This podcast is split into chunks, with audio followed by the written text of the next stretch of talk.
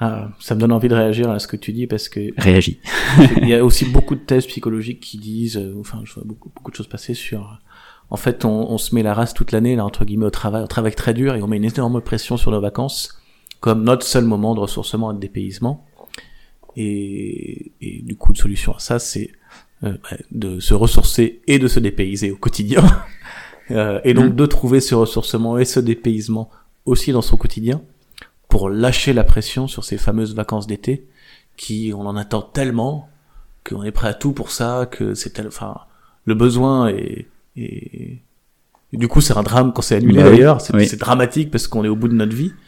Donc il faut prendre soin de ça euh, je, je le dis pour pour tout le monde aussi pour moi parce que euh, bon je pense qu'on est tous concernés il faut prendre soin de soi au quotidien pour lâcher cette pression sur les fameuses vacances d'été.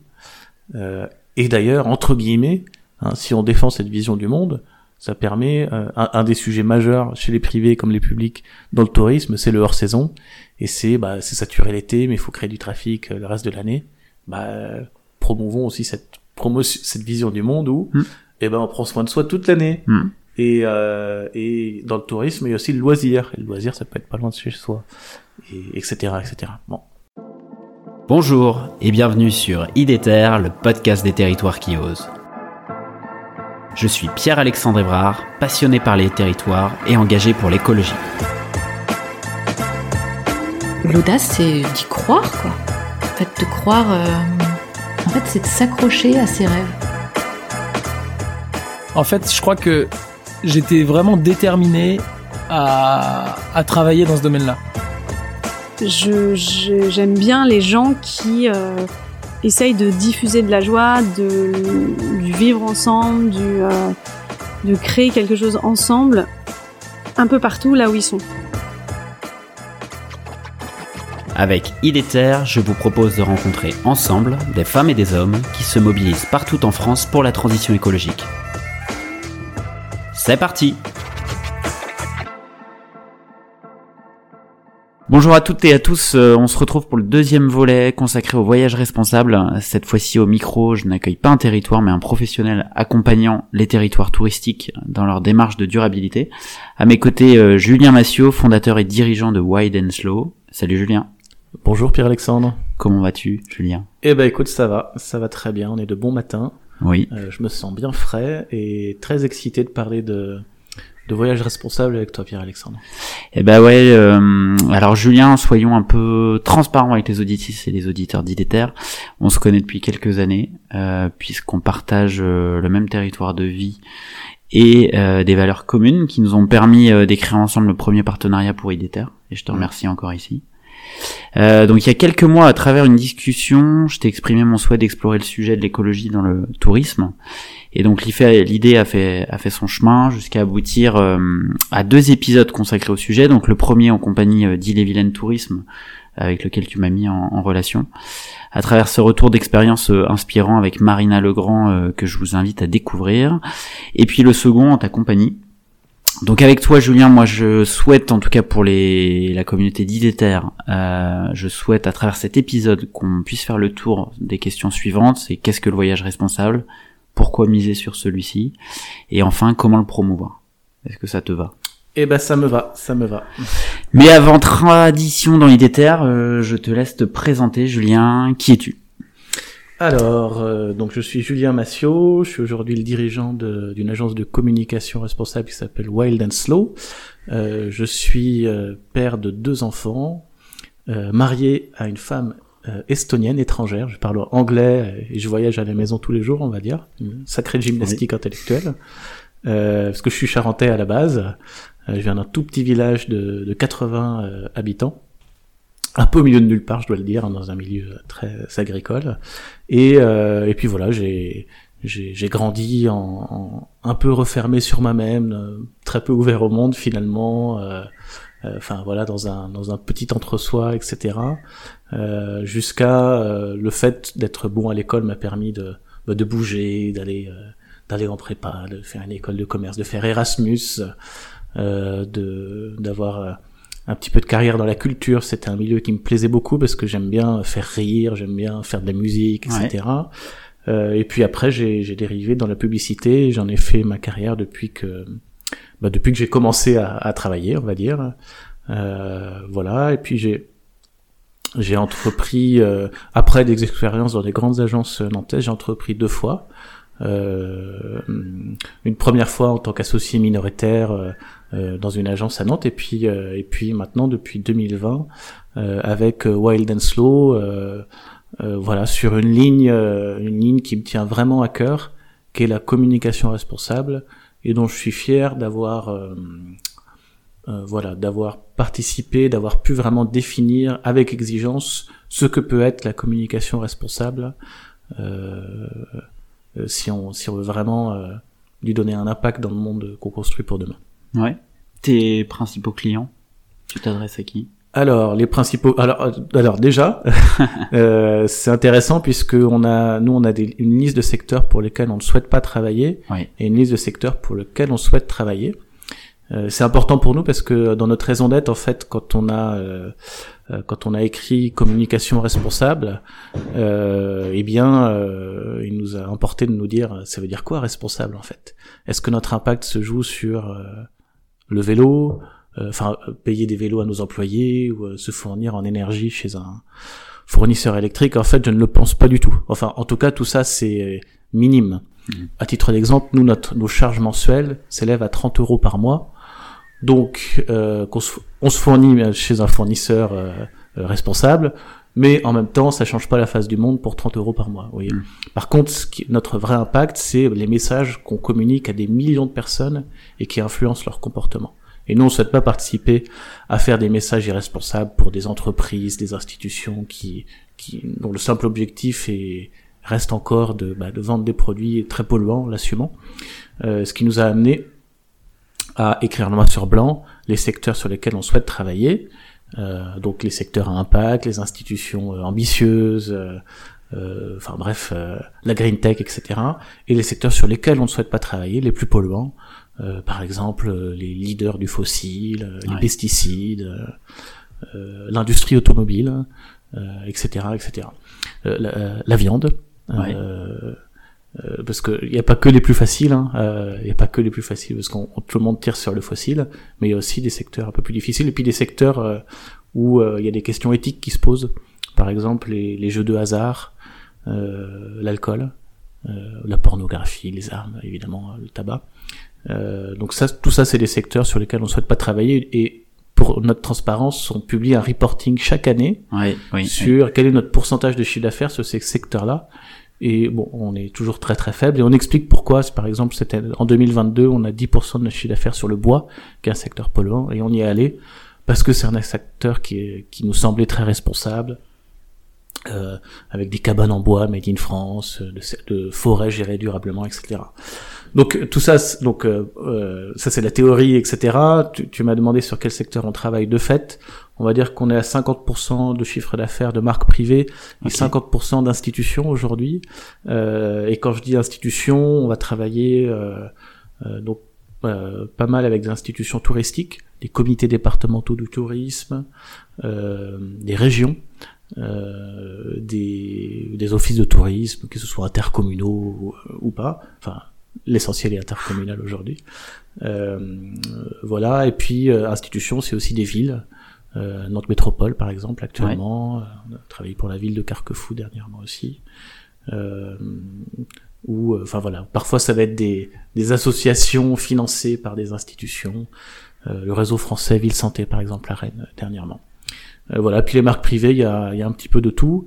on a, ça va du comptable engagé, dans, dans, la compta triple capital, RSE, etc., à euh, des groupes industriels, par exemple un purificateur d'air euh, made in France, ou, euh, ou des poils à granulés récemment, ou, enfin voilà, on touche pas mal, on touche à pas mal, à pas mal de, sujets, des entreprises de services aussi, etc. Euh, pourquoi avoir fait, pourquoi avoir utilisé la communication justement comme porte-voix de, de ton engagement? Euh, euh, bah déjà moi c'est mon outil, je suis un professionnel de ça, donc euh, je, je, pense que je peux avoir un impact là-dessus. Ça correspond à ma personnalité aussi, une, personnalité de campaigner. Donc pour moi, euh, mes comment dire, mes convictions Euh, elles se, elles vont se traduire soit par mon métier de publicitaire, soit par la politique, ou soit par l'art. Et j'ai choisi par mon métier de communicant. Euh, voilà. Euh, je suis pas militant politique ou, euh, ou enfin mon énergie elle se met dans, dans mon Ouais. métier de communicant. Euh, et puis je pense sincèrement que, euh, en fait, j'aimerais. euh, c'est un secteur dans lequel je travaille depuis longtemps, où j'ai vu un petit peu aussi les coulisses, où j'ai souffert aussi pas mal. Euh, et euh, et j'aimerais moi le mettre au service. Je trouve que ce secteur quand même a de la puissance, c'est-à-dire que il a une mauvaise image parce que euh, pour plein de raisons, parce qu'il y a y a de la maltraitance, il y a euh, et puis il y a une mauvaise il y a une mauvaise réputation parce que ce secteur s'est mis au service de tout et n'importe quoi. Et je pense que si ce secteur euh, a été capable de vendre des millions de tonnes d'huile de palme, ou des milliards, j'en sais rien, euh, il peut aussi, euh, enfin, s'il peut vendre de la grosse merde, Oui. il peut aussi euh, vendre, euh, enfin, pourquoi il pourrait pas vendre des choses très vertueuses, des idées vertueuses, pas que des choses d'ailleurs, des idées vertueuses, des comportements vertueux. Euh, voilà, je pense qu'il suffit simplement de le mettre au service des bonnes choses, puisque bah, on a besoin de, de convaincre du monde pour euh, pour aller dans le monde qu'on va construire demain Ouais. et de le rendre désirable ce monde Mhm. et de faire envie de pas de pas de pas déprimer tout le monde mais de dire hey demain on construit des choses cool Euh, venez avec nous vous allez voir ça va être sympa Ouais. Voilà je pense que ça peut nous permettre. Ouais. de sortir aussi un peu de l'éco-anxiété. Euh, ça peut nous permettre tout ça à condition d'être conscient de la responsabilité qu'on a euh, quand on communique à des millions de personnes parce que c'est très déstabilisant euh, pour les gens, c'est très déroutant même de leur faire croire que euh, tel truc est durable, euh, de faire des messages un peu euh, ambivalents euh, ou que euh, un leader euh, de les énergies fossiles fasse sa couve RSE avec des éoliennes. c'est en fait c'est vachement déroutant parce que derrière les gens sont perdus et peut-être même démotivés puisqu'ils n'ont plus de repères. Et c'est, je pense que ça devient, voilà, appeler un chat un chat, être clair, être humble aussi, c'est-à-dire pas faire la leçon à tout le monde dès lors qu'on a mis une bonne action en place, dire oh on est les meilleurs, on a mis une bonne action en place, faites tous comme nous, etc. Ça met les gens vraiment euh, en grande difficulté, très mal à l'aise et même en colère. Et si on pouvait susciter autre chose que de la colère, quand même, ce serait, euh, ce serait pas mal. T'as déjà dit non à des à des sollicitations et où tu sens que derrière c'est du greenwashing? Euh, oui, oui, oui, bien sûr. En fait, c'est et, et en fait notre garde-fou, c'est la liste dont je parlais tout à l'heure, qui est Ouais, affichée noir ça. sur blanc, qui est partagée avec les équipes aussi, donc qui nous fédère nous en interne euh, euh, en tant que en tant qu'équipe.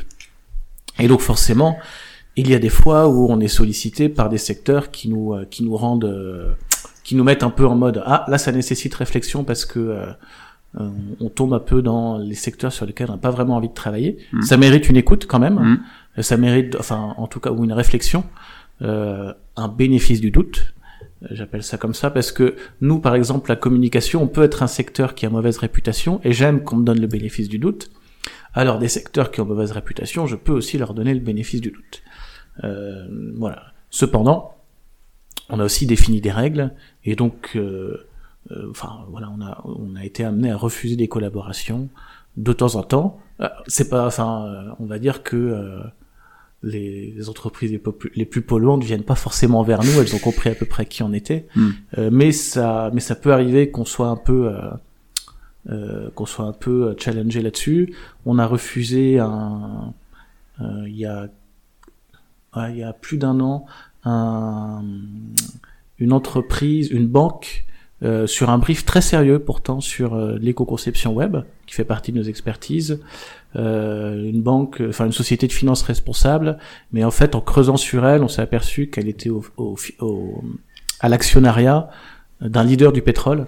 Et, et donc enfin donc voilà on n'est pas allé plus Ouais. loin. Mais aussi parce que euh, on enfin nous on doit générer de la confiance.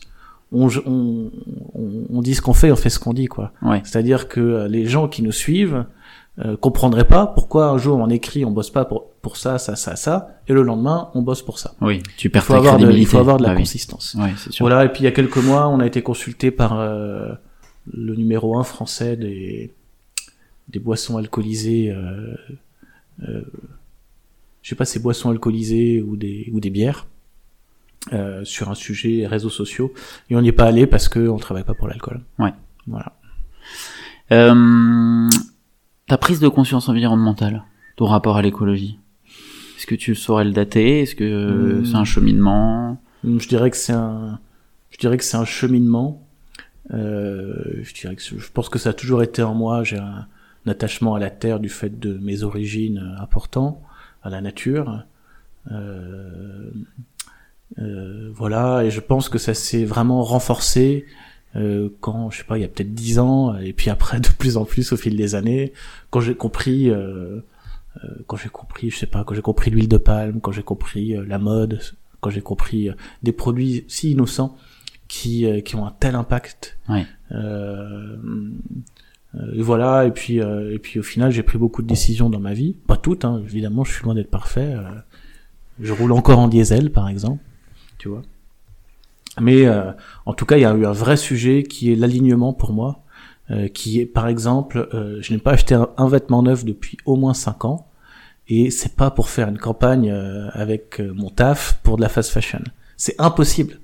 C'est du coup, j'ai l'impression que euh, mes actions sont une petite miette, Mm. parce que pour moi, il n'y a plus besoin de coton forcément sur terre, enfin de Oui, C'est oui, bon, on en a assez, quoi. reproduire, ouais, oui. Allez, un peu peut-être un peu de mode neuve responsable qui a une vraie euh, Mm. qui a un vrai regard là-dessus mais de manière générale euh, il y a beaucoup de vêtements sur terre hein, quand même hein. Mm. et euh, donc euh, donc voilà j'ai cette action personnelle c'est pas pour euh, c'est pas pour au boulot influencer des millions de personnes pour s'acheter la nouvelle connexion à 10 euros qui vient de sortir de chez de chez telle ou telle enseigne donc euh, donc en tout cas sur ma enfin j'ai eu vraiment besoin de j'ai eu besoin de m'aligner quoi. Mm. et même pour des comportements que je fais pas moi. Par exemple je mange de la viande. Euh, j'ai un rapport à la viande un peu euh, comment dire un peu partagé. Euh, je suis conscient que euh, je peux en avoir je peux en ressentir le besoin. C'est pas forcément un besoin mais je peux en ressentir le besoin euh, mais le, le fait que je suis en couple avec une végétarienne et que j'ai moi-même essayé le végétarianisme plusieurs fois, ça me donne un nouveau rapport à ça. Je, je suis conscient du niveau addiction qu'on en a en fait. Pas...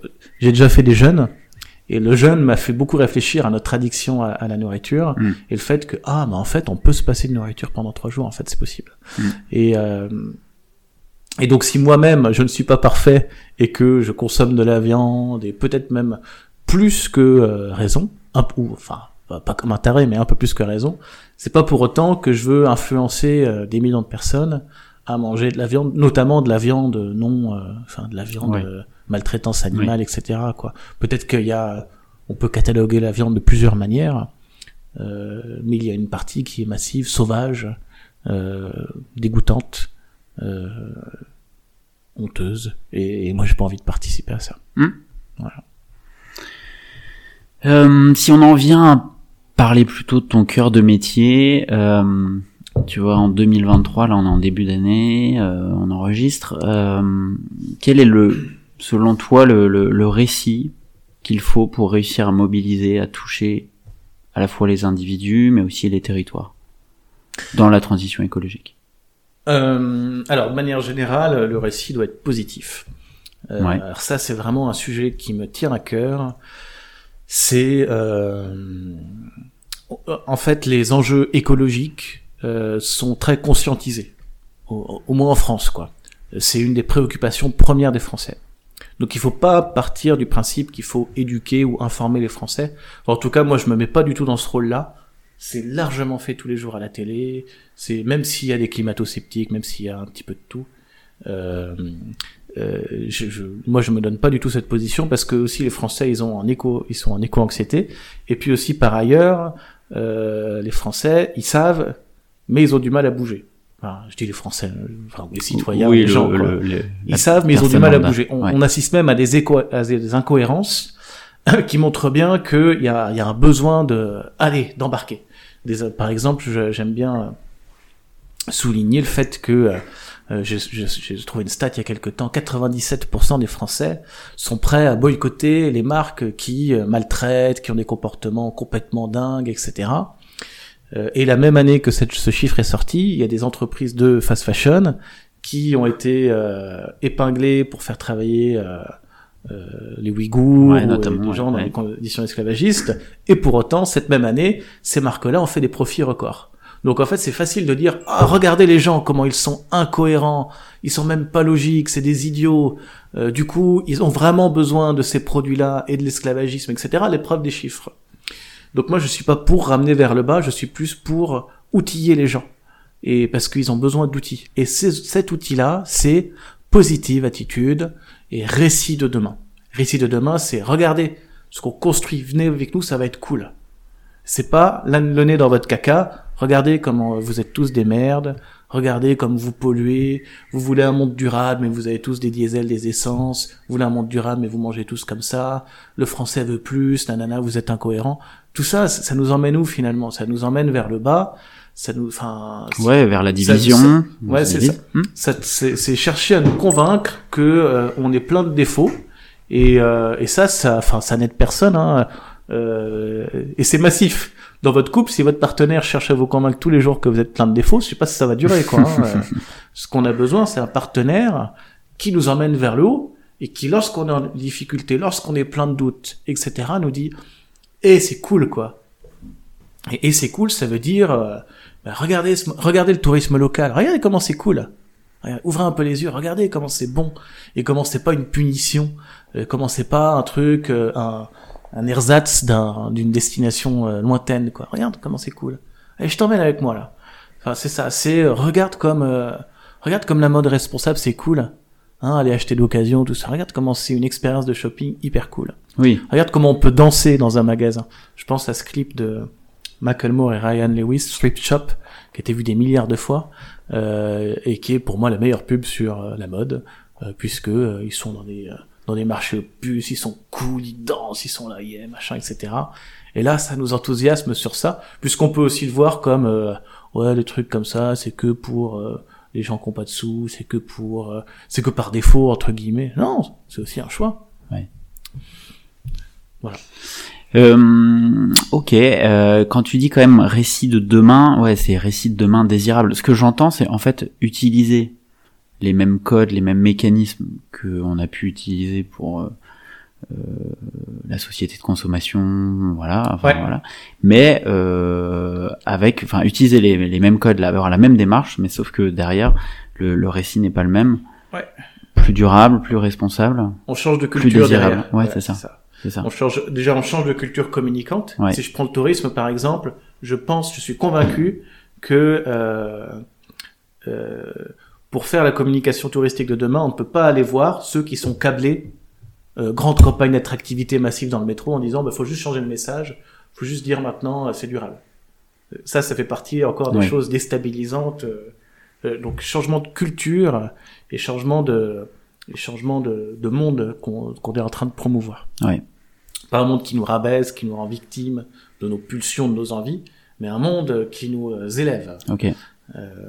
Oui, quand tu dis par exemple regardez au niveau local de chez vous, c'est de dire regardez ça va générer les mêmes émotions que si vous partez juste trois jours à Rome en prenant l'avion.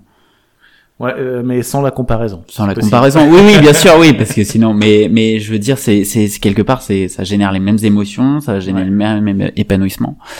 Euh, bon, de toute façon, on va revenir sur le tourisme. Euh, J'aimerais juste que on aborde.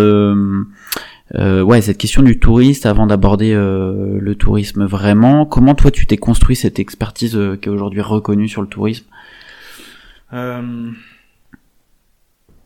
Par hasard.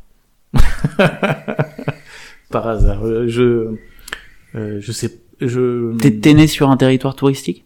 Quand t'étais en Charente. Je suis né en Charente? Ouais. Alors euh, Charente, c'est pas la Charente-Maritime. J'ai j'ai accompagné, j'ai accompagné Charente Tourisme avec un S pendant pendant trois ans et puis un petit peu aussi avec Wild and Slow, ouais. etc. Et, et donc c'était beaucoup de sens pour moi parce que c'était une fusion de Charente et Charente-Maritime. Et euh, parce que le nombre de fois en tant que Charentais où on m'a dit ah ouais La Rochelle, non non c'est pas pareil, etc. Euh, et il y a une grosse différence d'attractivité touristique, tout, euh, faut, le souligner quand même. En tout cas dans le sens, euh, enfin, dans le sens historique du terme, peut-être que avec une autre vision touristique, etc. Les choses peuvent être différentes, mais en tout cas, euh, Charente c'est beaucoup moins touristique que Charente-Maritime. Il faut euh, il faut se l'admettre. Par contre, alors on va dire que mon intérêt pour le tourisme s'est forgé de deux manières. Un, euh, parce que moi-même, euh, dans ma vie, euh, j'ai voyagé un petit peu et surtout, euh, j'ai eu une expérience qui a changé ma vie. Pas forcément, enfin, touristique au sens propre du terme, mais c'est l'Erasmus qui m'a, qui, il faut imaginer que moi, j'étais un, un, petit garçon dans un village où j'avais, j'avais qu'un seul voisin hein, euh, de mon âge pour être copain. Donc j'étais vraiment fermé au monde. Hein. Et euh, sinon, ma copine, c'était ma grand-mère. Euh, avec qui je jouais aux petits chevaux, aux dames, enfin, je me faisais chier, hein, franchement. euh, et, et puis il y avait une culture euh, un peu euh, aussi, euh, euh, comment dire, pas si ouverte que ça au monde, quoi. Enfin, enfin je veux pas caricaturer, mais mais en tout cas là où j'habitais, c'était, il y avait cette fermeture. Et donc, et même quand j'ai bougé petit à petit, hein, je suis allé à, en Vienne, puis à Poitiers, toujours en Vienne, puis à Nantes. Euh, J'étais toujours quand même attaché à mon foyer et j'ai jamais vraiment coupé euh, complètement le cordon de, de mes origines. J'étais anxieux finalement dans ces endroits-là. Quand je suis parti hyper loin, ça a été un voyage spirituel pour moi puisque j'étais loin de tout et, euh, et ça a changé ma vie. Aujourd'hui, c'est pour ça que je suis marié avec une étrangère et que bah du coup à la maison on parle que anglais, on, s'est habitué à ça.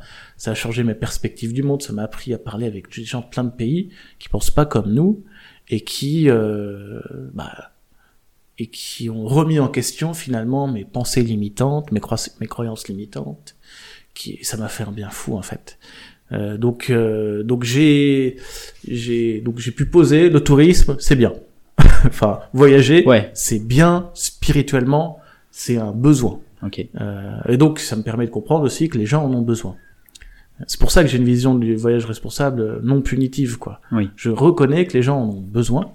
Euh, et puis, euh, et puis j'ai eu un moment où ma carrière, dans ma carrière, où je me suis extrêmement intéressé au tourisme. Euh, et euh, vers 2015-2016, quelque chose comme ça, euh, où euh, déjà j'ai découvert beaucoup de, j'ai découvert des travel studies, des chiffres dans, dans mon dans mon métier de planning stratégique à un moment donné. Ça m'a passionné de creuser dedans. Et, euh, et puis il y avait déjà une, une, vision un peu authentique qui commençait à émerger du tourisme à ces époques-là.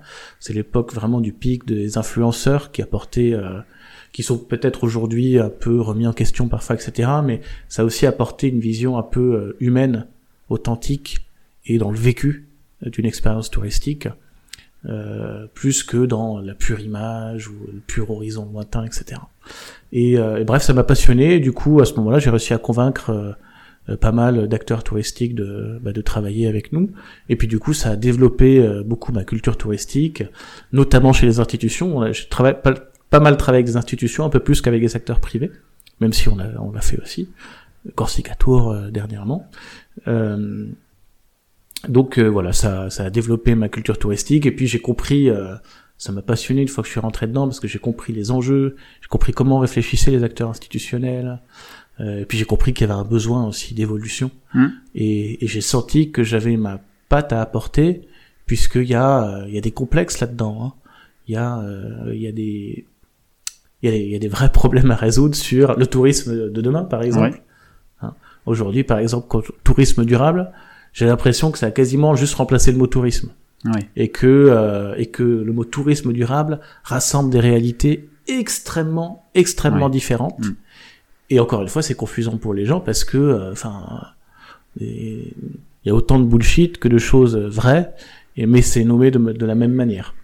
Donc ça, c'est c'est dommage et, je, et ça traduit, je pense, euh, quelque chose euh, où on est un peu perdu. Et, et c'est pour ça que euh, il y a une question de culture qui m'importe, et c'est pour ça que je positionne l'agence aussi avec une une vision culturelle de du voyage, une, une vision assumée. C'est-à-dire qu'on sera peut-être pas capable de faire euh, tel type de campagne, mais par contre, euh, nous, euh, ce nouveau type de campagne, cette nouvelle vision, bah, on l'a tellement en nous qu'on saura le faire. On est câblé pour ça. Ok. Euh, voilà. Et donc, le fait d'avoir en nous déjà une vision de c'est quoi le voyage responsable, c'est quoi, quelles sont les manières d'embarquer les gens dedans, que ce soit euh, B2B ou B2C, enfin que ce soit les autres acteurs institutionnels que les gens. Comment comment on fait et comment on switch un petit peu de vision? Euh, je parlerai peut-être tout à l'heure des indicateurs de performance déjà. Mm. Comment le fait de changer d'indicateur de performance va changer la, la manière dont on va se mettre des objectifs et va changer ce qu'on va communiquer, va, enfin, ça va tout changer finalement. Euh, comment des petites choses comme ça finalement euh, vont pouvoir nous aider à euh, prendre trois pas en arrière et de se dire ouais, attends, c'est peut-être plus les, les mêmes réponses qu'avant, puisque c'est plus les mêmes enjeux. Et, et que finalement, le sujet, c'est peut-être pas d'adapter à la marge ce qu'on raconte, mais de, de, bah, de faire un, un vrai, un vrai pas de côté, quoi. Je me note une question que euh, je vais pas te poser là parce que sinon on va, on va devancer le sujet euh, du, du, tourisme responsable, mais euh, voilà, je me la note. posons un peu le décor, Julien, si tu veux bien. J'aimerais qu'on aborde un peu réchauffement climatique et tourisme. et vraiment pour que les auditrices et les auditeurs comprennent, d'abord j'ai envie de savoir quel est l'impact du tourisme sur le réchauffement climatique. Est-ce qu'aujourd'hui on a des, des indicateurs euh, chiffrés, euh, voilà, qui nous permettent de, de comprendre l'impact réel? Ouais, alors c'est pas rien hein, parce que euh, alors selon les chiffres, hein, moi je dans mes recours à une époque je mettais des chiffres il y a quelques années, j'en ai retrouvé des plus récents récemment. Si on va dire c'est entre 8 et 11% des émissions de, de CO2. Ok. 8 à 11% des émissions de CO2, c'est quand même costaud quoi. Et là je ne sors que les chiffres sur l'émission de CO2, mais quand on parle d'impact, c'est euh, l'eau, euh, l'artificialisation des sols, enfin il y a plein d'autres choses. J'ai peut-être un petit peu moins de chiffres, mais euh, là, dans tes 8 à 11 c'est à la fois le voyage, mais à la fois l'alimentation, le logement, enfin, sur place, tout est. C'est ça. Alors c'est intéressant ce que tu dis puisque dans ces 8 à 11% 77% sont générés par le transport en général. Donc le tourisme, son impact essentiel, c'est bah, le déplacement. D'accord. et d'ailleurs, euh, dans ces 8 à 11%, si je suis plus précis que les 77%, c'est à peu près 40% euh, par le transport aérien. Donc, le fait d'avoir aussi quelques chiffres, ça permet de, de, prioriser un petit peu les sujets. C'est bah, euh, bah, ce qui pollue le plus dans le tourisme, c'est l'avion. Oui. Voilà, ça permet déjà de mettre un sujet euh, euh sur la table. Alors, euh, j'arrête tout de suite. J'ai pas envie d'interdire l'avion. ou euh, Enfin, c'est ridicule. L'avion est un progrès. Euh, euh, on en a besoin dans une certaine mesure, mais de prendre un peu de recul sur euh, sur son impact, sur son impact, et de fait que parce qu'aujourd'hui les possibilités sont infinies, il n'y a pas de limite. Hein. Si on a si on a le pognon, si rien ne nous en empêche, on peut faire 20 allers-retours en Australie dans l'année, il n'y a pas de problème. Euh, c'est s'en fout quoi. Hmm. Donc c'est c'est et encore sans aller dans ces extrêmes là, euh, bah, le fait de prendre deux trois pas de recul sur attendez euh, déjà on sait classifier qu'est-ce qui pollue dans le tourisme euh, le plus on sait mettre un ordre déjà on sait euh, ce sur quoi euh, on peut mettre nos priorités quoi donc voilà donc ça doit forcément quand déjà quand le tourisme c'est 10% des émissions de CO2 forcément on doit prendre du recul sur ce qu'il est devenu parce que le tourisme c'est un truc cool le tourisme il y a 50 ans c'était pas 10% des émissions de CO2 donc qu'est-ce qu'on a fait avec ça? Et euh, bah, comment euh, comment on peut un peu switcher pour toujours pouvoir jouir de, de déplacements touristiques, de ces moments de ressourcement, de ces moments de construction de soi-même, euh, où c'est vital. Enfin, on peut pas rester enfermé chez soi. Euh, oui, oui c'est un besoin de se déplacer. C'est vital. Donc, mais on doit quand même prendre un recul parce que bah, si on si on dit rien, si on fait rien, bah allez, vas-y, vas-y, on continue, euh, ça roule, etc. Quoi. donc ça doit nous interroger sur les déplacements, sur les constructions. Euh, sur les constructions, je, euh, sur les constructions, moi j'ai un truc qui me touche. J'ai voyagé en Sardaigne il y a quelques années où je voyais plein de constructions qui n'étaient pas terminées. Euh, et puis j'ai vu pas mal de reportages sur. il y a une époque où pour aller en Méditerranée, le truc où il fallait aller, c'était la Croatie. Et puis quelques années après, c'était l'Albanie, je crois, ou etc. Enfin, et, et puis ça allait laisser place à des trucs où bah il y a une espèce de tendance qui se forme. On construit comme des ports sur des endroits magnifiques et puis après, on laisse à l'abandon les trucs qu'on défiguré, qui sont même pas bien construits, etc. Donc c'est cette espèce de montée émotionnelle, de frénésie et de course après le cash euh, qu'on peut comprendre aussi d'une certaine manière, mais où on doit prendre du recul en disant mais il faut pas faire ça, c'est c'est c'est absurde et c'est un peu euh, dans la réaction finalement. Ouais. Donc euh, donc il faut euh, il faut faire attention à ce qu'on construit, euh, il faut faire attention à la concentration sur des lieux phares. Et, et pour chaque pour chaque sujet que je dépla que je pose là, les déplacements, l'avion, euh, l'artificialisation des sols, la concentration sur les lieux phares, il y a des enjeux communicants derrière. Hein, suffit de poser les choses pour se dire comment la communication, le marketing peut répondre à tout ça. Oui. Euh, donc concentration sur les lieux phares, il y a des endroits saturés. Euh, je sais pas moi, l'île de Ré par exemple, c'est un endroit très saturé. Euh, dans une certaine mesure, la Côte d'Azur, c'est un endroit très saturé. Et du coup, on a même les institutionnels euh, avec qui parfois je discute sur des territoires saturés, qui se posent la question est-ce qu'on est content euh, de on a plus de monde? Parce que euh, on aime montrer une croissance dans nos chiffres annuels en tant que etc tant que dirigeant d'office de tourisme de CDT de CRT etc mais en même temps euh, comme il y a d'autres enjeux qui arrivent aujourd'hui dès lors qu'on met euh, au même niveau que l'économique le social et l'environnemental ben, on commence à avoir les boules de finalement est-ce que je dois me réjouir moi de la croissance des nuitées parce que ça me pose plein d'autres problèmes? J'ai, déjà j'ai plus de place, les habitants se plaignent Mhm. parce qu'ils peuvent plus bouger, euh, c'est saturé, euh, etc., etc.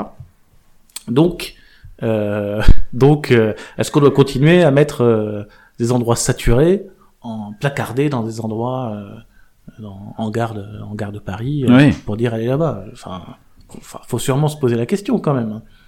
Euh, puisque c'est déjà, c'est déjà, il y a même pas besoin de com pour euh, les endroits sont déjà connus, les endroits sont déjà pleins. Euh, donc, bon, prendre un peu le recul sur ce qu'on fait. Est-ce que, juste sur ce sujet-là des, des endroits euh, saturés, Ouais. Pour toi, la solution, euh, parce qu'elle l'est évoquée par certains, c'est d'avoir une sorte de patchwork de d'espaces qui sont euh, euh, qui sont protégés, où, où l'être humain n'a pas le droit d'y aller, et d'autres espaces où il peut y aller, etc. Est-ce que, est-ce que pour toi, la, mettre des espaces en, en vase clos, entre guillemets, ou euh, ou sans être en vase clos par exemple ce que développe l'Aspace euh, qui est l'association euh, qui est une association environnementale euh, tu vois ils rachètent des zones des réserves naturelles et en fait euh, l'être humain n'y a le droit que que d'aller se balader il a pas le droit de cueillir de champignons il a pas le droit d'y faire de Mm. vélo il a pas le droit est-ce que euh, est-ce que pour toi c'est c'est c'est une réponse à ça? Alors, euh, euh, oui et non. Euh, je dirais oui parce que malheureusement des fois on est obligé d'en arriver là. Et euh, donc la loi est obligée de nous contraindre euh, parce que euh, et, et, et donc bah, comme dans toute contrainte il y a une punition et il y a une euh, finalement on n'est plus tous égaux hein, parce que parfois pour restreindre on, on rend les choses payantes par exemple des choses qui étaient accessibles Oui. à tous payantes Oui. et je, je comprends parfaitement la solution euh, je peux pas du tout la critiquer parce qu'il n'y a pas forcément d'alternative et, et parfois c'est peut-être des solutions à contre-cœur mais euh, euh, mais qui sont nécessaires pour au nom de la nature, au nom de la préservation d'un territoire qui a été complètement défiguré euh, par euh, la présence humaine euh, trop présente. D'ailleurs, je pourrais te parler tout à l'heure de campagne de démarketing, Ouais. de ne venez plus, s'il Ouais. vous plaît, euh, ou, euh, ou arrêtez d'aller dans les endroits phares. Et Australie qui a fait un truc comme ça il y a, il y a un ou deux ans, c'était cool. Euh, donc je disais oui et non parce que pour moi il y a aussi euh, ces interdictions ne nous, ne nous préservent pas aussi d'une vision long terme sur euh, comment on influence les comportements euh, et qu'est-ce qu'on rend euh, qu'est-ce qu'on rend euh, finalement euh, désirable comment comment on fait que tous ces comportements touristiques soient euh, assumés par les gens et tu vois self choice enfin choisis par eux-mêmes Hmm. Moi, moi j'aimerais et, et ça, on peut y, enfin, on peut y arriver. On peut avoir l'ambition d'y arriver, en tout cas par la consommation, parce que dans le tourisme, il n'y a pas, il y a, y a beaucoup de, communication euh, d'attractivité, mais on peut aussi avoir une, une communication comportementale ou une communication citoyenne, c'est-à-dire on sensibilise les gens avec une euh, ici sur ce territoire, il y a cette vision du tourisme. Voilà, euh, j'espère que vous allez y adhérer. En tout cas, nous on promouvoit et, euh, et regardez comme c'est cool d'ailleurs euh, ce tourisme où je sais pas moi, on jette pas, où on nettoie les plages, où on- enfin, on peut aussi euh, influencer le comportement des gens en les embarquant avec nous dans une vision euh, responsable, en rendant cette vision responsable désirable. Toujours. Voilà. Euh, là, on a parlé de l'impact du tourisme sur le réchauffement climatique. Est-ce que, donc on le sait, le réchauffement climatique a un impact sur le tourisme et sur les comportements touristiques euh, Montée des eaux, euh, Mhm. par exemple, euh, les vagues de chaleur qu'on s'est payées euh, l'été dernier, forcément, euh, on l'a vu, les- des régions comme la Bretagne ou, ou la Normandie ont, ont tiré leur jeu euh, euh, par rapport à d'autres territoires plutôt du, du sud de la France. Est-ce que toi déjà t'es amené euh, sur les territoires, les institutions, là plutôt institutions avec lesquelles tu travailles, elles ont déjà conscience de ça et elles veulent travailler là-dessus? Euh, Et du coup, là, voilà, la question c'est euh, de l'adaptation par rapport au changement climatique aussi, de certains territoires. Alors, euh, j'ai j'ai peu eu l'occasion de travailler sur ce sujet dans ce sens-là. D'accord. Euh, par contre, je vois émerger quand même d'autres, de nouvelles institutions, genre des agences de la biodiversité locale, Ouais. régionale, etc., qui font émerger euh, pas mal ces sujets-là et qui sont dans la communication, communication vis-à-vis des touristes sur place. Euh, je sais pas, moi j'ai vu un sujet euh, des herbiers de Posidonie en, Ouais. en, en Méditerranée, euh, des sujets comportementaux sur euh, bah, les cigarettes en forêt ou euh, des sujets comme ça, Euh, mais parfois portés par d'autres institutions que euh, que celles euh, que les touristiques. Euh, et donc du coup, dans le tourisme, on est encore dans la crise là-dessus, c'est-à-dire euh, attention, faites gaffe. euh, là, on avait prévu de faire, de promouvoir cet endroit. Bon, bah, il a brûlé euh, cet été, quoi. Donc, euh, on change notre fusil d'épaule. On, on est, on est plus pour l'instant. J'ai eu des sujets qui étaient plutôt dans la réaction Ok. que dans euh, la vision long terme de bah ouais, nos paysages ils changent. euh, euh, bah, c'est quoi, c'est enfin, quoi l'enjeu derrière, etc. Mais j'aimerais l'apporter justement. Mm. Parce que je le vois, moi je le vois bien sur, euh, je vois l'érosion notamment moi sur. euh, Ouais, sur la frange littorale. Ouais, ouais, ouais. Euh, ouais. C'est, c'est impressionnant sur euh, à l'île d'Oléron où mes parents ont une maison secondaire où je vais de temps en temps. Waouh, le... en fait, on a enfin des parkings euh, qui ont été euh, qui n'existent plus quoi finalement, Ouais. où la plage change de visage, on se réadapte parce que euh, parce qu'elle est mangée par euh, par l'érosion, par la montée des eaux. C'est impressionnant à avoir de de avoir euh, à l'œil quoi, avoir progressivement l'œil. Donc euh, déjà voir ça, voir ça, ça- je pense que ça permet de prendre voir une forêt qui a cramé, euh, voir ouais, ou euh, une montagne où il y a plus de neige euh, alors qu'il y une avait montagne où il y a plus de voilà. neige, ou, euh, Mm. ou parfois s'énerver hein, contre euh, contre bah, des, des projets qui euh, qui bah, qui en fait il y a des stations qui vivent tellement du ski où euh, où bah, on n'a plus le choix finalement que de euh, que d'artificialiser la neige etc et je comprends parfois que les que les gens s'énervent parce que euh, euh, c'est des solutions à court terme. Je comprends encore une fois qu'elles existent, etc. Parce que bah, comment on fait? Il y a tout un territoire économique, il y a tout un tas de gens qui dépendent de ça. faut qu'on leur trouve des solutions parce que sinon, euh, ça va créer d'autres crises. Mais aussi, il faut qu'on sache répondre aux énervements des gens parce que eux, ils s'inquiètent de cette artificialisation pour ce que ça veut dire pour notre futur, pour ce que ça veut dire pour la pollution sur place, etc., etc. Donc, il faut, il faut savoir écouter tout ça. Euh, il faut savoir écouter les deux en fait, euh, pour que ce soit pour pour faire des projets désirables et viables à la fois économiquement, mais pas que, pas que. C'est égal économie, égal environnement, égal social, Hmm. et pas 80% économie, 10%, 10% euh, ou un petit peu du reste qui émerge, etc. Faut que les trois soient égaux, sinon euh, sinon on, on crée un monde euh, troublant. Si on en vient à parler du cœur du sujet du voyage responsable, éclaire-nous un peu de quoi parle-t-on? Ah. et quels sont les enjeux derrière? Quels sont les enjeux du voyage responsable? Euh, Alors, les enjeux du voyage responsable, pour moi, c'est dépasser la, la, la culture, on va dire, consumériste qu'on a mis derrière. C'est pour ça que je parle de voyage responsable, pas de tourisme durable d'ailleurs. Euh, parce que, euh, bon, durable, on a mis tout et n'importe quoi derrière. Puis dans tour, il y a, dans tourisme, finalement, on a déjà mis, euh, on a déjà mis une culture de consommation derrière.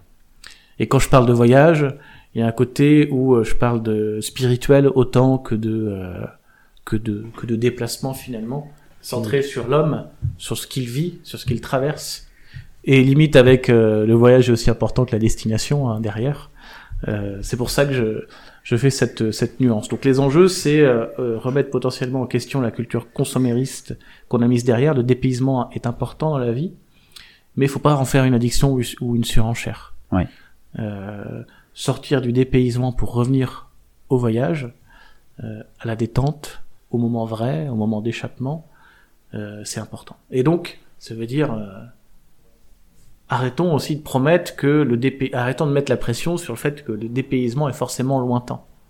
Il y a une pression hein, euh, qui contribue presque à nous dire si je voyage euh, à 100 km de chez moi, je suis vraiment qu'une merde Ah ouais, ouais. parce que euh, tout le monde a l'air de euh, c'est absolument génial d'aller aussi loin et, et, et moi je dis pas que c'est pas génial d'aller loin, etc. Mais il y a une pression telle que on peut se sentir un peu comme un comme un gros loser Hum. de bah nous on va à 100 km de chez nous. Waouh.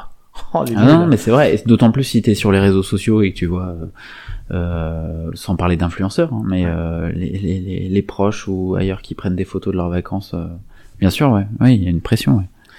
Euh, voyage de responsable, c'est euh, sortir de cette tension aussi. Cette tension entre euh, euh, bah, voyager, on en a besoin, et, euh, et voyager, c'est mal, euh, parce que ça pollue, et, et trouver une règle ou une espèce d'alignement qui fait que c'est bon. J'ai trouvé la voie finalement, et je sors de soit du discours moralisateur qui nous fait tous mal, je sors soit du discours euh, hédoniste qui met une pression et qui met euh, qui met, enfin, si je suis pas dans cet hédonisme-là, je suis nul, et qui arrive à tracer une ligne. Je pense, euh, je pense que c'est difficile d'imposer les choses br- brutalement, quoi. Mm. Et euh, alors, je vais prendre l'exemple de l'avion. Hein. Euh, la- l'avion, euh, et je vais prendre l'exemple de. J'ai eu une discussion tout récemment avec euh, un client. Bon, ils ont un peu de sous avec sa femme et ils viennent d'annuler un voyage en Thaïlande, en Thaïlande qu'ils avaient vraiment dans leur cœur parce que tout le monde les regarde en mode vous êtes des gros pollueurs. quoi. et euh, donc ils l'ont annulé, mais ils se sentent mal. Voilà. Et moi j'aimerais que ils l'annulent. Enfin, je dis pas qu'il faut pas qu'ils l'annulent quoi, mais que s'ils l'annulent, ils se sentent bien. Hmm. Voilà. C'est c'est ça que je veux dire quand euh, quand il y a cet alignement, c'est qu'on sort de ce ah je souffre, etc. Euh, je vais prendre notre exemple aussi à l'échelle de Wild and Slow. On va du coup parler de voyage euh, B2B. Euh, nous, on se flagelle beaucoup hein, sur l'avion. Par exemple, euh, on, bah, comme on est une, comme on est très regardé, hein, on, on peut avoir un côté où, euh, bah, comme on a une vision très exigeante de- du responsable, ça fait se sentir mal beaucoup de gens et on est attendu au quart de tour. Donc si on fait un truc un peu polluant, on va se faire taper dessus. Donc, grosso modo, on fait tout pour pas prendre l'avion. Euh, à l'échelle de 2022, on a pourtant 80% de notre business, non 85% de notre business est hors de notre région, 5% à l'international. On serait qualifié pour prendre l'avion de temps en temps raisonnablement. À l'échelle de l'an dernier, on a fait un voyage aller en avion. On était à Lyon euh, et on a fait le retour en train parce qu'on se sentait tellement mal. hein. Pourtant, je trouve, je pense que, enfin voilà, si on regarde les chiffres de toutes les agences, je pense qu'on est vraiment très très bien dans notre politique avion. Mais pour autant, on souffre parce qu'on n'a pas défini de règles. Et donc, là, par exemple, ce, euh, il y a un mois, on est retourné à Lyon, on a fait l'aller et le retour en train, mais ça a créé d'autres problèmes, puisque ça a fait, moi, me lever à 3 heures du mat, trouver des solutions de garde, machin avec ma femme, se demander à mes employés de se lever à 3 heures du mat, euh, et euh, revenir à, euh, je sais plus, 20, euh, enfin, tard le soir, etc. Ce qui fait des journées euh, très tendues, alors que si on avait choisi l'avion, la solution plus facile, c'était réglé beaucoup plus vite. Euh, bon, c'est compliqué tout ça, et en fait, tant qu'il n'y a pas de règles, tant qu'il n'y a pas quelqu'un qui a dit, allez, l'avion, on a une vision, vous avez le droit de le prendre quand c'est nécessaire, et mais vous allez l'éviter. Voilà. Et c'est ce que je pense que ça s'applique au tourisme de manière générale. Il faut déterminer une politique finalement. Et tant qu'on l'a pas déterminé, il y aura toujours quelqu'un pour dire ouais mais c'est trop facile de tirer sur l'avion alors que l'avion c'est bien, euh, c'est honteux de dire que l'avion c'est nul, que ça pollue, nanana. Vous vous rendez pas compte? Et d'autres qui vont dire ouais mais l'avion c'est affreux, c'est euh, c'est ça pollue, c'est que ça, etc. Ouais mais attendez, euh, euh, on est dans le combat ou on trouve des solutions? Ouais. Moi, par exemple, on est à deux doigts là de, euh, parce qu'en en plus on est, on est en train de se faire labelliser RSE, on met des règles, donc on est à deux doigts d'écrire la règle. Bon, c'est quoi notre règle? Est-ce que c'est tant de trajets en avion par an? Voire même, est-ce que c'est tant de trajets par euro de chiffre d'affaires? Parce que bah, quand on fait 200 000 euros et quand on fait 1 million d'euros, bah, on a for- forcément plus de clients et forcément plus de déplacements, etc. Mais euh, je pense que pour se donner une paix intérieure, il faut qu'on écrive enfin cette règle et que euh, et, puis, et puis que bah, et ça s'applique ça euh, on va dire aux acteurs du tourisme il faut changer de culture marketing finalement et mettre Ouais. des choses derrière Mais tu, tu, tu crois au quota, par exemple? Tu crois au bienfait des quotas? De se dire, euh, voilà, euh, je sais pas, tous les 5 ans, euh, vous avez le droit de faire euh, un trajet en avion si vous êtes, euh, s'il est à 3000 km Alors. de, de votre foyer. euh, exactement la même chose que tout à l'heure sur les endroits interdits Ouais. je pense que ça c'est des, des solutions on va dire un peu euh, qui peuvent s'avérer nécessaires mais qui sont quand même des solutions un peu de désespoir de quand enfin vraiment de quand on trouve vraiment pas mieux Mais moi, j'aimerais quand même trouver mieux, parce que pour pas en arriver là, quoi. Et euh, trouver mieux pour pas en arriver là, c'est bah, euh, créer une conscience collective finalement, et créer un esprit général, changer le cool finalement. Est-ce que si on met euh, tout le temps sur Instagram des photos où le, je sais pas, le businessman idéal euh, à succès, celui qui est tout le temps dans l'avion, Mm. là, qui, Qui ouais, mange, qui dort dans l'avion. qui- actif, Mm. euh, ouais, machin. Moi, je, je fais mes rencontres dans, la- dans les films, dans les scénarios de Ah ouais, films. Je rencontre euh, l'amour de ma vie dans l'avion. On est assis à côté, puis il se passe un truc. Plein de scénarios de films comme ça quand on y pense. Hein. Du businessman à succès, machin. Euh, donc si on change de culture et que c'est pas dans l'avion que ça se passe, mais ailleurs, et que c'est pas à l'autre bout du monde que ça se passe, mais ailleurs, et on a une conscience collective différente. On change le cool. Euh, je, je vais faire un parallèle avec l'alcool.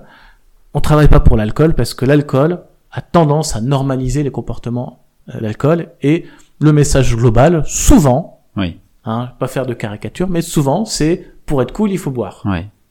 C'est un message très présent dans les scénarios de films. Le moment cool, c'est quand on se drogue ou qu'on boit, là, il se passe vraiment un truc. Et puis après, je sais pas, il y a gueule de bois, il y a machin, etc. Mais le moment cool, c'est ça. Bah, j'aimerais bien changer le cool, moi. Et donc, du coup, bah, je vais pas participer à promouvoir l'alcool pour rendre ça cool, mais je vais essayer de participer à, alors déjà, tout ce qui est euh, boisson sans alcool, à me mettre au service des entreprises qui arrivent à faire émerger euh, des boissons sans alcool festives, hein, des spiritueux sans alcool, euh, etc. Et, euh, et puis à changer le cool, c'est-à-dire faire en sorte que celui qui ne boit pas ne soit pas le rabat-joie, mais soit, soit le cool de la soirée, euh, ou le cool du moment, etc. C'est pareil pour le tourisme. Arrêter, enfin changer de culture, pivoter, euh, mettre le cool et le désir ailleurs. Et ça, pour ça, il faut être un peu disruptif, hein, parce que peut-être qu'on me voit comme un ovni en mode euh, ou euh, comment hostile ou euh, oh, c'est plus facile à dire qu'à faire, etc. Il ben, faut l'assumer, être un peu disruptif et se mettre et choisir de se mettre au service de ça.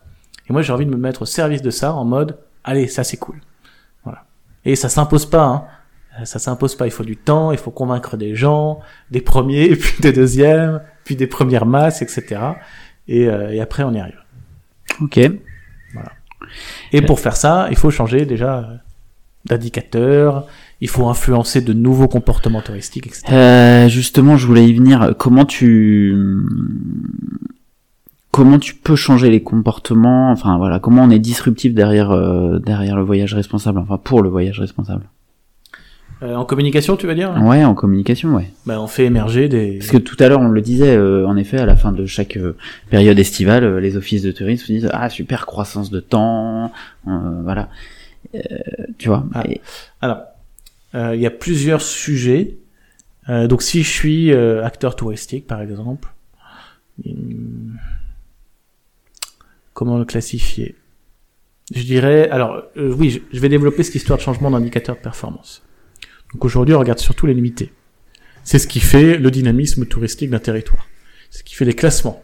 Ah, on est le, troisième département touristique, on est la première région touristique, etc. Et tout ça, on le calcule en nuitée. Bon, le, tourisme arrivant un peu à saturation dans certains endroits, euh, on prend conscience que bah faut se calmer un peu parce que euh, les nuitées nous font pas forcément du bien, hein, elles nous mettent peut-être même en tension. Donc, faut accepter de, bah, de missionner euh, les responsables de ces organismes sur de nouveaux indicateurs. Donc, ça veut dire probablement aussi des choix politiques derrière.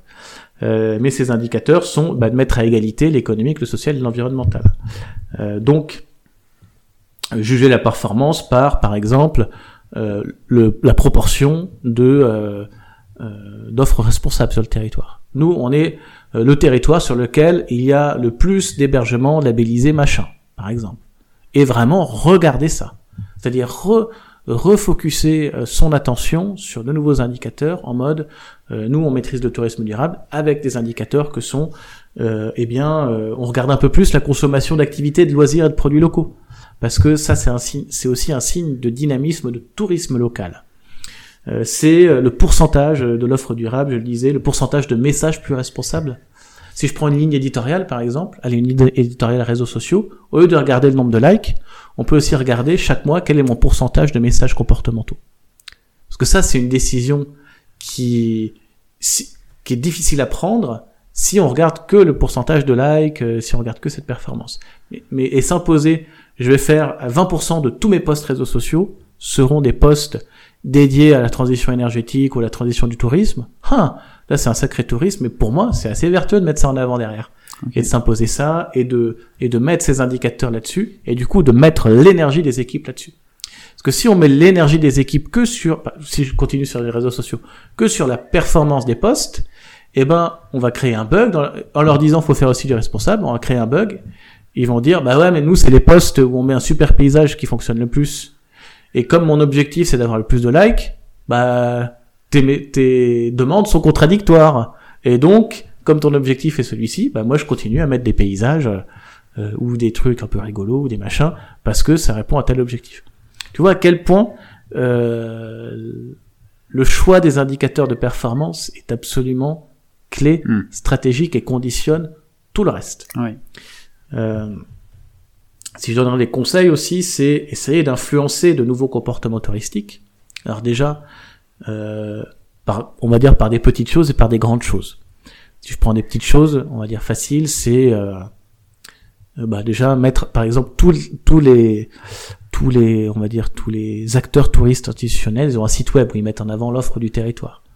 Bah déjà, euh, dans les critères que sont euh, nombre de chambres, euh, enfin X kilomètres de machin, dans les critères, rajouter un, alors, il y a souvent les labels, mais essayer de mettre le bilan carbone ou la note carbone de ce truc-là et favoriser largement, c'est-à-dire donner une place, des points à l'offre responsable, c'est-à-dire mettre plus en avant l'offre responsable que l'offre euh, soit non calculée ou l'offre non responsable. Et donc participer à ce que, bah, euh, parce que en plus c'est pas facile. euh, Quand, sur un territoire, tu vas créer ton hébergement durable, euh, tu vas devoir taper plus de frais que les autres parce que bah, parce que faut le Mmh. labelliser, ça a un coût, ça coûte plus cher à faire, etc. Et en plus, tu pars de zéro face à une concurrence qui s'est peut-être parfois moins remise en question et qui est là pour, euh, bah, enfin, qui a pas envie de se faire prendre ses clients, Mmh. Euh, mais qui en même temps, ça fait des mois qu'on leur dit ou des années qu'on leur dit les gars, euh, euh, vous êtes une passoire thermique, faites quelque chose, et qui nous disent, je m'en bats les couilles. Oui, alors Donc- que là, si la collectivité. Donc si la dit- collectivité je vous favorise mets en avant, mode, bah ouais, sauf que sur le site web, par exemple, C'est toi qui alors ils peuvent toujours nous dire, ouais, mais votre site web me rapporte pas tant de trafic que ça. Essa- essayons d'être un peu plus incontournables à ce moment-là. Mais sur le site web, bah ouais, mais moi je donne plus de points à l'offre responsable. hein. C'est pas de ma faute si du coup t'es huitième alors qu'avant t'étais premier, parce que euh, sache que moi j'accorde de l'importance. Euh, je donne des comme l'algorithme Google qui met des points euh, selon plein de critères, etc. Mm. Ben, l'algorithme euh, d'un site institutionnel tourisme On- peut donner plus de points. T'as des exemples de d'institutions qui- font ça? Non. Aujourd'hui, non. Non, non, non. On, on commence à le voir émerger euh, sur, euh, alors plus sur le privé. Alors, c'est, ça, enfin, ça peut faire marrer, mais euh, les voy- euh, ce type de choses-là euh, devient euh, les bilans carbone, les impacts, etc. devient obligatoire chez les très grosses entreprises aussi. Euh, D'ailleurs, par exemple, sur les banques, de- demain, les transactions vont être calculées en bilan carbone. Ça, ça va commencer à émerger tout ça. Euh, et ça, le bilan d'un voyage, on le voit dans les billets d'avion, par exemple.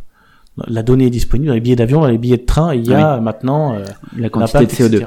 Ce qui, entre parenthèses, là encore, amène certaines compagnies aériennes à faire la leçon à tout le monde en mode euh, neutre en carbone, etc. Euh, et ce qui énerve tout le monde parce que eh, non mais les gars, euh, enfin arrêtez quoi, arrêtez. Merci de faire cet effort, faites-le, continuez de le faire, mais euh, ne donnez pas la leçon à tout le monde. Vous allez voir, vous allez les- énerver.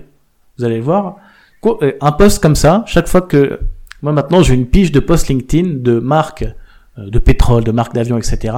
qui font leur pub, euh, nous on est géniaux machin. 100% des commentaires, ou allez 99% des commentaires sont des commentaires de haine, hein.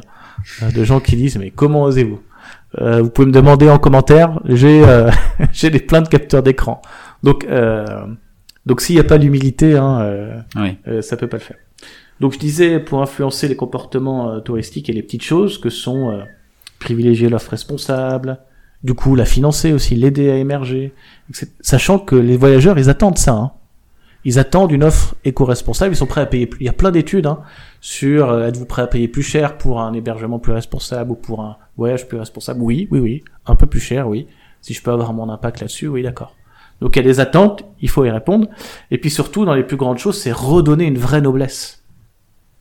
Redonner une vraie noblesse au tourisme local ou au comportement, au, au tourisme responsable de manière générale, parce qu'il n'y a pas que le tourisme local. Hein. Euh, dans- on va dire dans le voyage responsable, il y a plein de sous-familles. Je prends simplement l'exemple du tourisme local où il faut lui redonner une noblesse.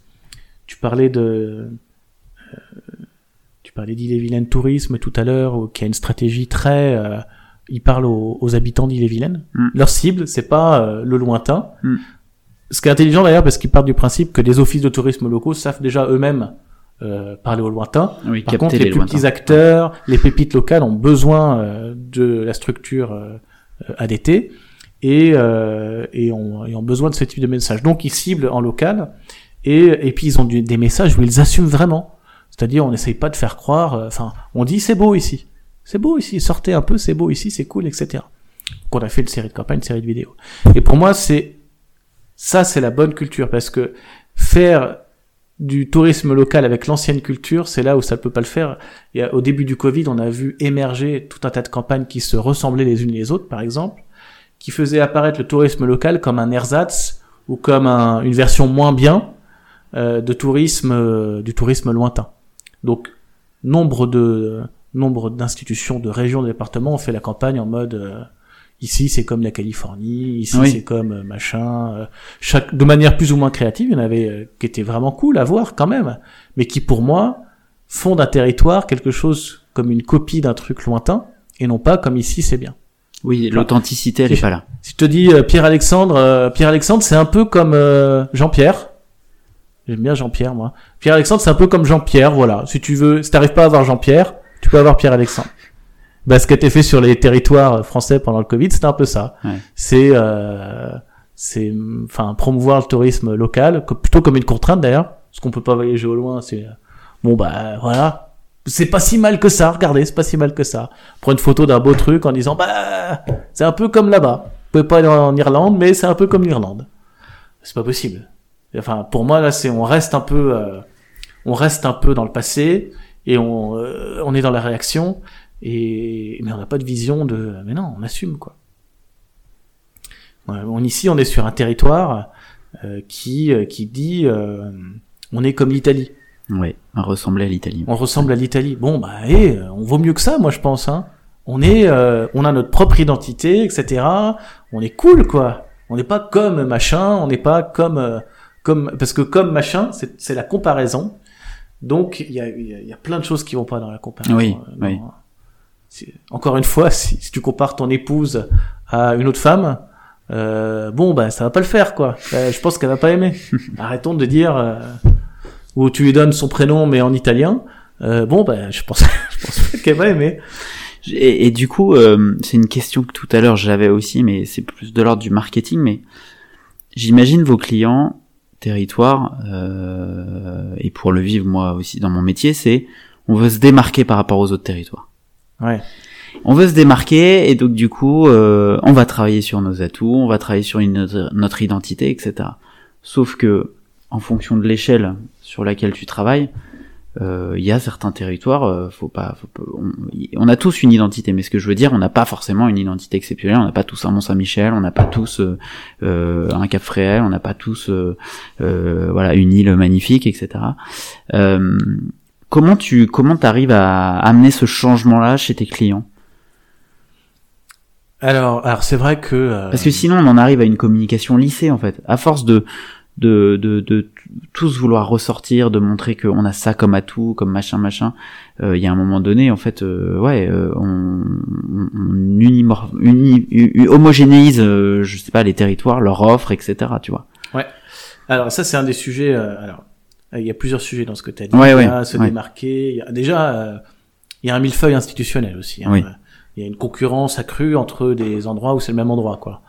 Euh, et ça, euh, je, ça peut-être que ça va commencer à s'apaiser, parce que les, les cartes ont été redistribuées aussi euh, récemment euh, entre, euh, je sais pas, les intercommunalités, et les territoires où c'est les départements qui ont une force, d'autres où c'est la région, Mm. ou enfin, euh, bref, c'est, euh, il y a un millefeuille institutionnel. Et des fois, on se fait la bagarre alors qu'on promeut, on promeut un peu la même chose, et donc ça crée une, une, une concurrence euh, vraiment accrue.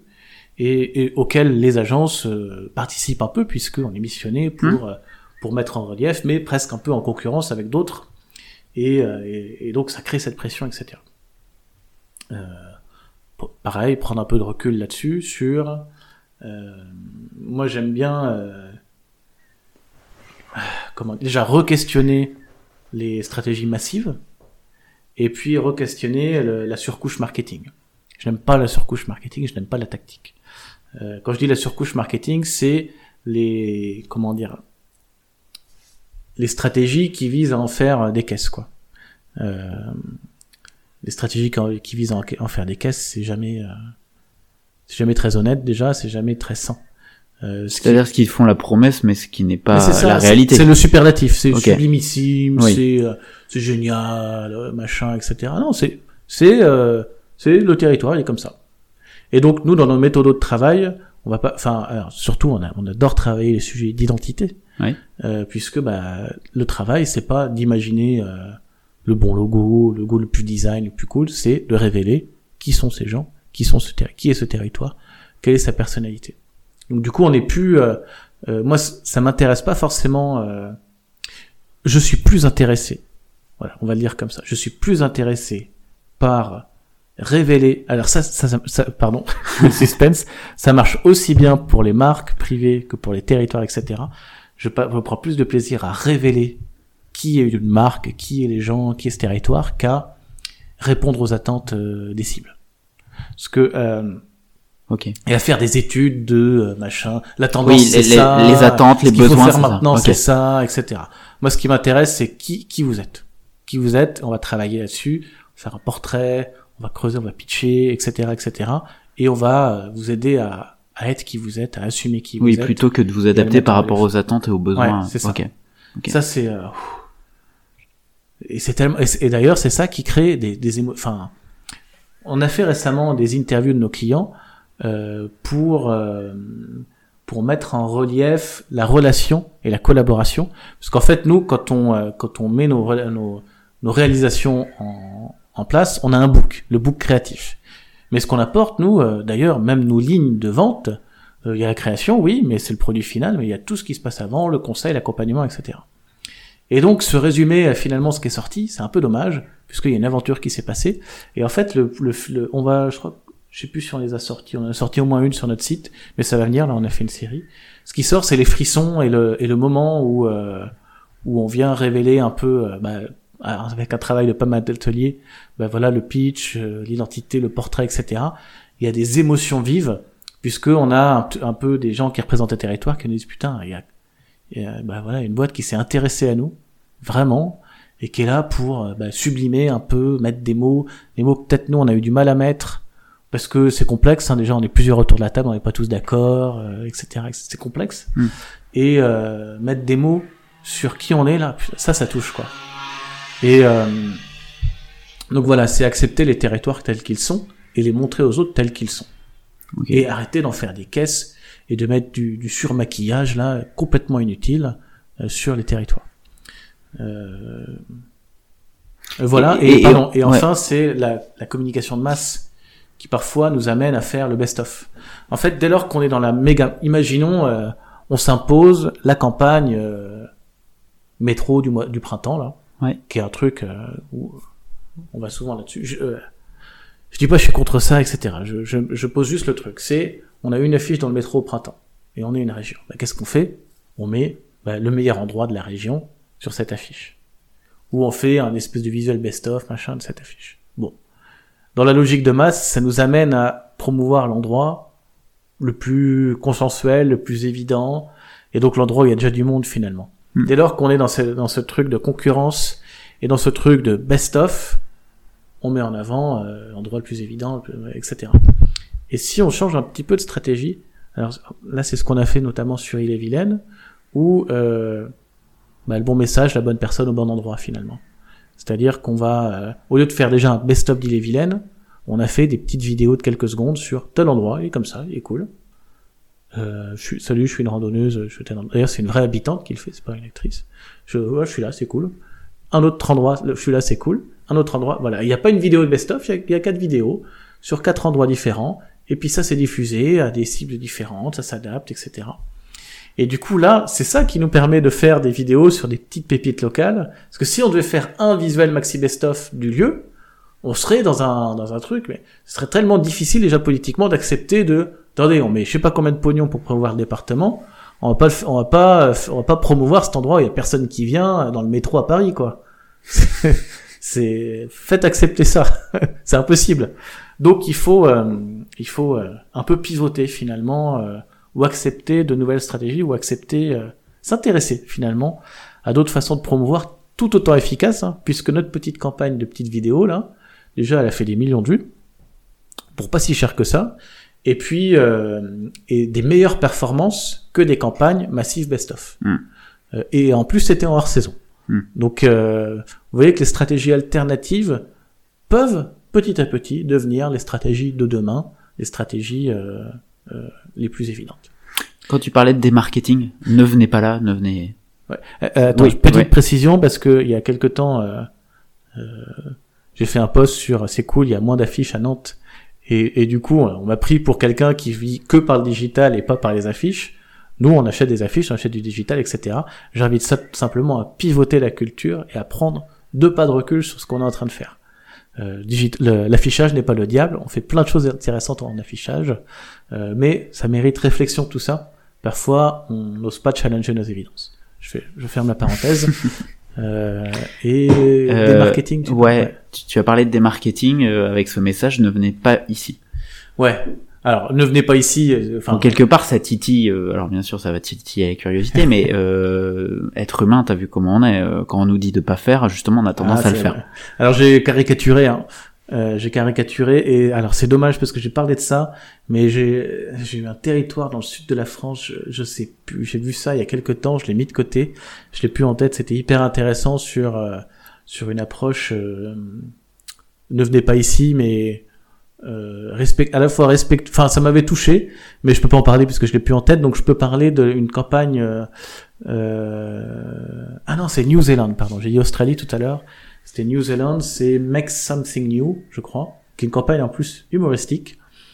Euh, où euh, bon bref, euh, je vous fais pas le scénario, mais le sujet c'est le, le pitch, l'insight, c'est les gens vont tout le temps au même endroit, prendre la même photo Instagram et aller regarder un peu ailleurs, quoi. Et, euh, et donc c'est sortir un petit peu des évidences, aller sur des endroits moins fréquentés, etc. Et, euh, et ça, ça m'avait touché puisque c'était, euh, alors ça a changé le cool finalement. C'est un peu loser finalement d'ailleurs cet endroit-là. Il y a, y, a, Oui. y a une espèce de garde touristique qui est là, euh, comme un garde-côte, garde un peu qui représente une autorité et qui traque, qui traque euh, avec un gros micro les, les gens qui vont à des endroits évidents. Et donc sur un coup de fil, ah là, il y a putain, il y a encore des gens qui vont, euh, excusez-moi pour euh, ma vulgarité parfois. Il y a encore des gens qui vont dans le champ de la vente, là, alerte, alerte, ils sont encore dans le champ de la vente. Il prend sa bagnole, il y va, machin, et puis euh, il arrive trop tard, ils ont déjà pris la photo. Et, mince, oh, mince, j'ai pas pu les empêcher, etc.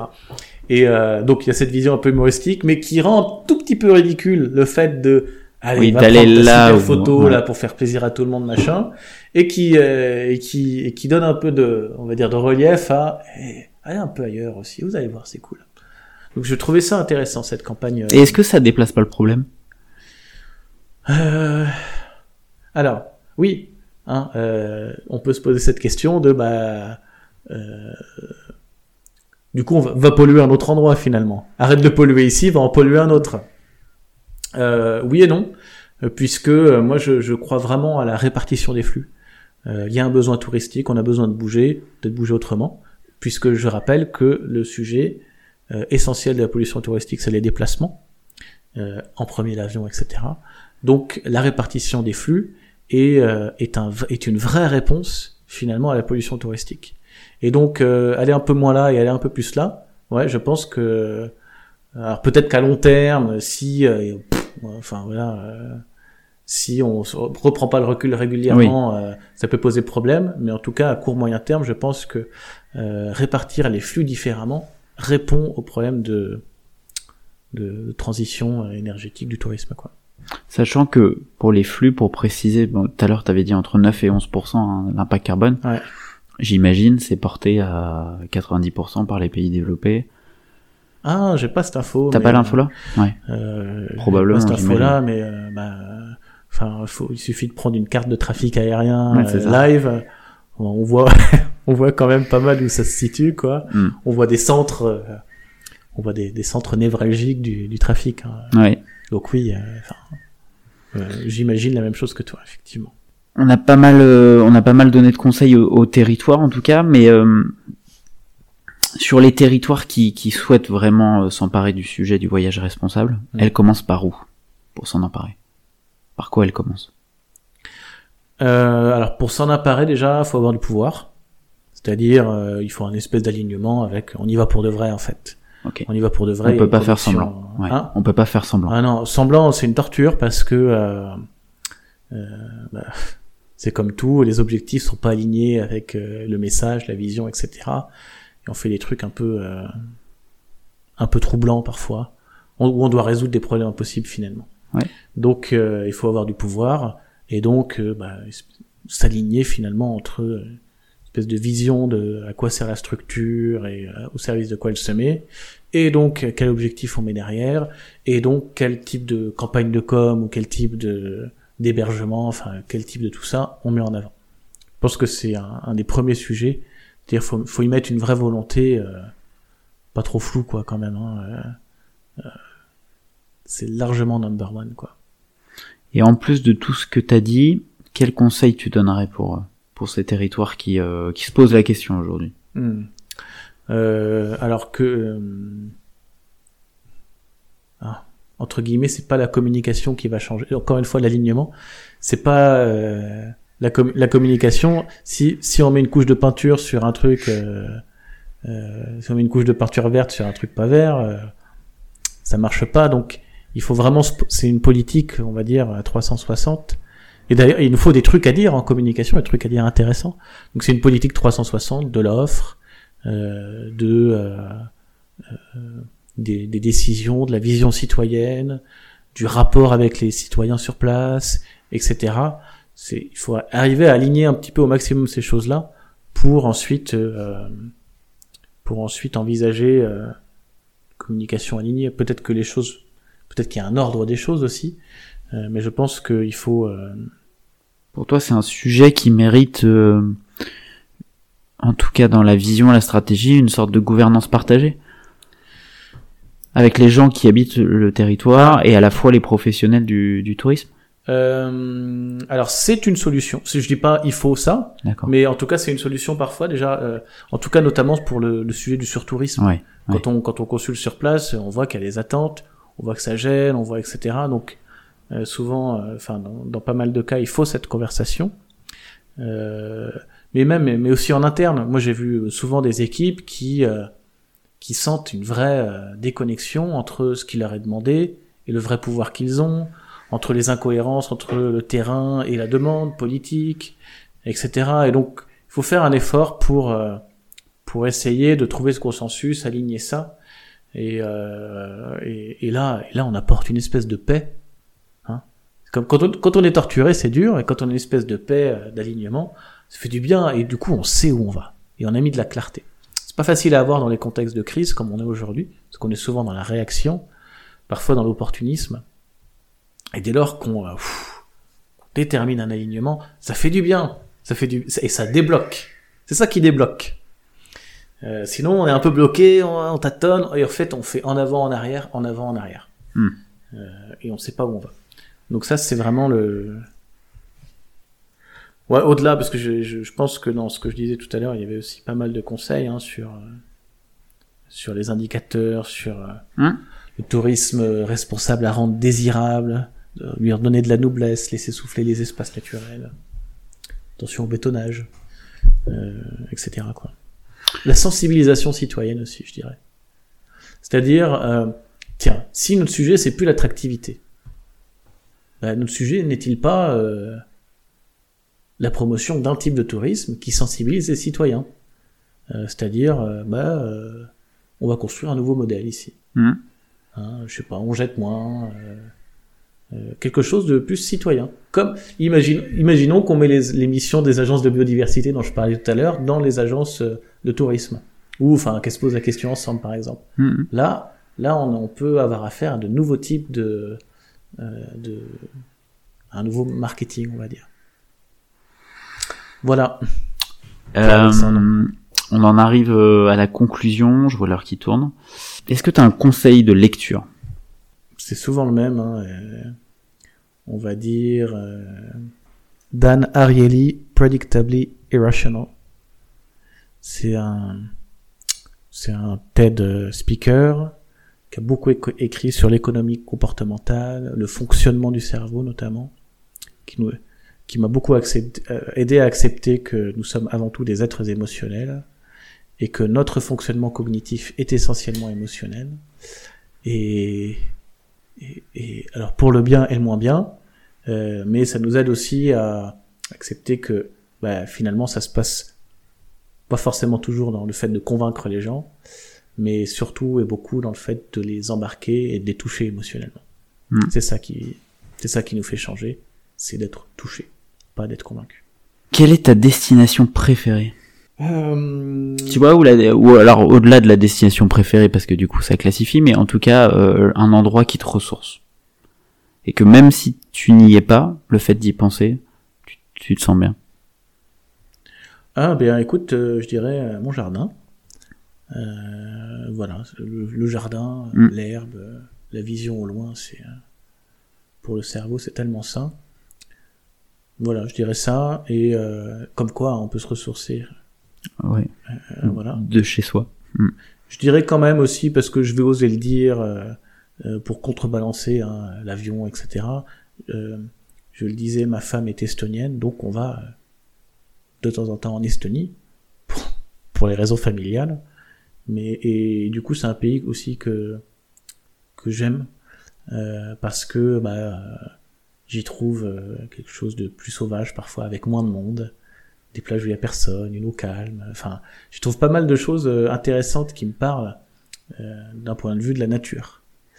Je le vois aussi perdre en forêt, je le vois aussi s'artificialiser, je le vois aussi... euh, donc je vois un espèce de truc accéléré que j'ai pu voir aussi en France euh, sur euh, bah, le pays en pleine croissance finalement et euh, il se défigure aussi parfois, mais il en est quand même à un stade où bah, une forme de pureté, on va dire, Mm. Euh, là-bas qui me, qui me plaît. Même si c'est un pays frontalier avec la Russie et que, euh, et que euh, ça fait un peu peur parfois et qu'on se retrouve aussi dans des, dans des conversations ou dans des situations où, euh, enfin voilà, j'ai, ça m'a amené à parler avec des réfugiés euh, ukrainiens, ça m'a amené à, à voir des pro-russes aussi. Mhm. Euh, et à me prendre une violence des fois dans des oh, je- ah ouais la vache euh, tu penses comme ça ok. Euh, voilà ça, ça ça me fait euh, Estonie. ça, Ok. ouais. c'est toujours intéressant encore une fois c'est toujours intéressant d'aller euh, s'échapper un peu loin pour avoir d'autres visions Mm. pour avoir d'autres euh, d'autres insights qu'ils nous plaisent ou non hein, euh, Mhm. Mhm, c'est clair. Et enfin, euh, c'est une habitude dans Idéter. Qu'est-ce que l'audace pour toi?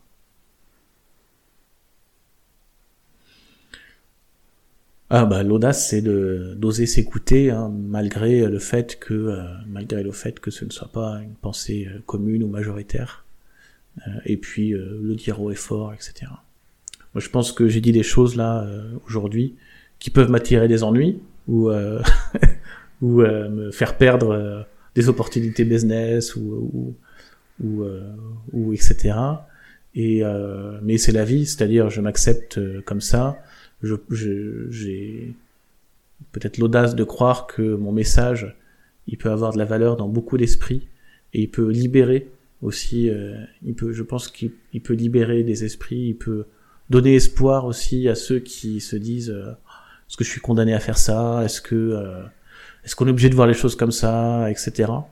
Donc ça, je pense que euh, et moi ça me fait du bien de pouvoir partager ça parce que moi-même euh, je je peux être torturé par tout ça.